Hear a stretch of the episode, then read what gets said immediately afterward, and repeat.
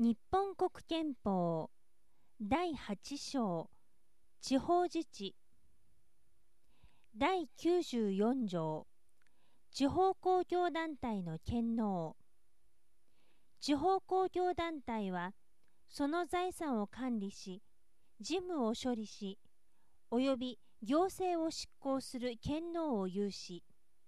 法律の範囲内で条例を制定することができる。第95条特別法の住民投票